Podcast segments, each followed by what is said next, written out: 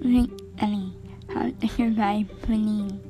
Lahat naman tayo na-experience bullying sa either physical, emotional, or verbal bullying.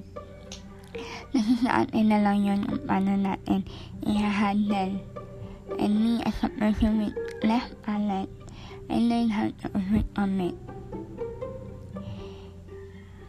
Be strong. Kailangan natin magpakatatag hindi lang physically, kundi spiritually, emotionally, and mentally. Kailangan natin makipag-communicate kay Lord. Kasi, without communicating with Him,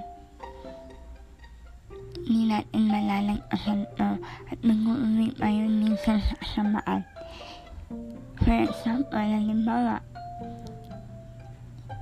inasal ka, pero dahil hindi ka marunong uminig sa Panginoon, ano mangyayari? You want a revenge, maghihiganti ka dun sa taong nang asal sa'yo. Pero, if you have in contact with God, pag inasal ka, iisipin mo na Diyos na bahala sa'yo. At Diyos na mag-apanis sa'yo. Emotionally, sa lahat ng aspeto ng pagkatao natin, pinaka naaapektuhan sa atin ay ang ating emosyon. Kung mahina ang ating emosyon, nag-uuyang sa depression, anxiety, ang pinakamalala, suicide.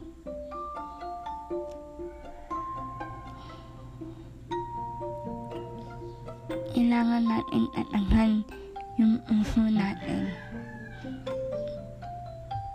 para matuto tayong lumabay. Fight them. Minsan, hindi pagpapakita ng lumalaban ka at talo ka. Kasi yun yung sinasabi ng ibang tao eh. Hayaan mo na huwag mo na labanan kasi matatalo ka eh. Pero no. Kailangan mo silang labanan.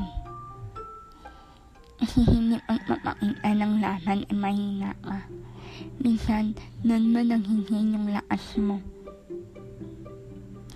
Nun mo naghihin yung katatangan mong humarap sa ibang tao. At nun mo nakapatunayan sa sarili mo na you are worth it. We must fight them in a good way, not in a bad way. Kasi ako, every time na nabubuli ako, malaban ako eh. Hindi ko hinahayaang kapaan nila yung pagkatao ko. Kasi hindi naman nila ako kilala. At ganun din ako, hindi ko rin sila kilala. So wala silang arapatan na naiin ako, naiin ang pagkatao natin. Show them your capability. Kailangan mong pakita sa kanila kung ano yung kaya mong gawin. Kasi, nilalait ka nila not knowing your capability. Doon mo sila mapapahiya. Na, ay, yun ba yung inaasar ko dati? Ang galing-galing pala niya. Ang sarap sa piling ng ganon. Make them your motivation. Huwag mo silang gawing negative side sa sarili mo. Gawin mo silang positive side by making them your motivation na kailangan na kailangan lahat ng sasabihin nila mali. Kasi dapat ikaw ito, ito yung tama. At dapat dito ka nila makilala.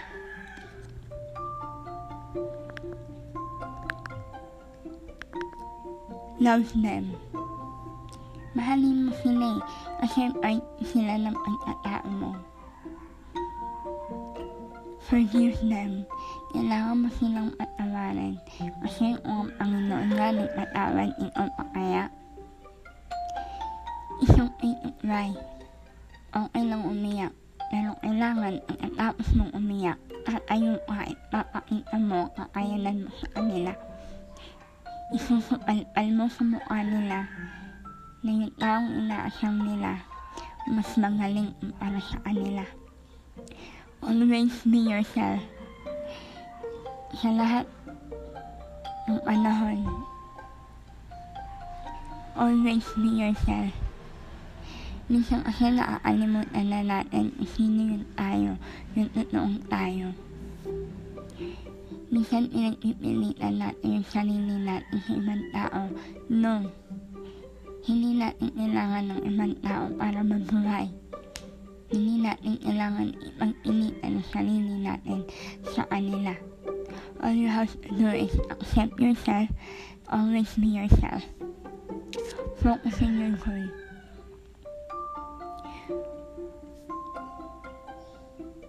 Once na maging matatag ka, maging matapang ka, kaya mo silang hanapin. Masasabi mo sa sarili mo na kaya ko nang tumayo sa sarili kong paa at hanapin ang pangarap ko. Kasi hindi mo na sila mapapansin eh. Kasi you know how to overcome na eh. Focus on your goal. Ala lang silang bato. Pero kailangan mo iwasan yung bato para makarating sa finish line. Thank you.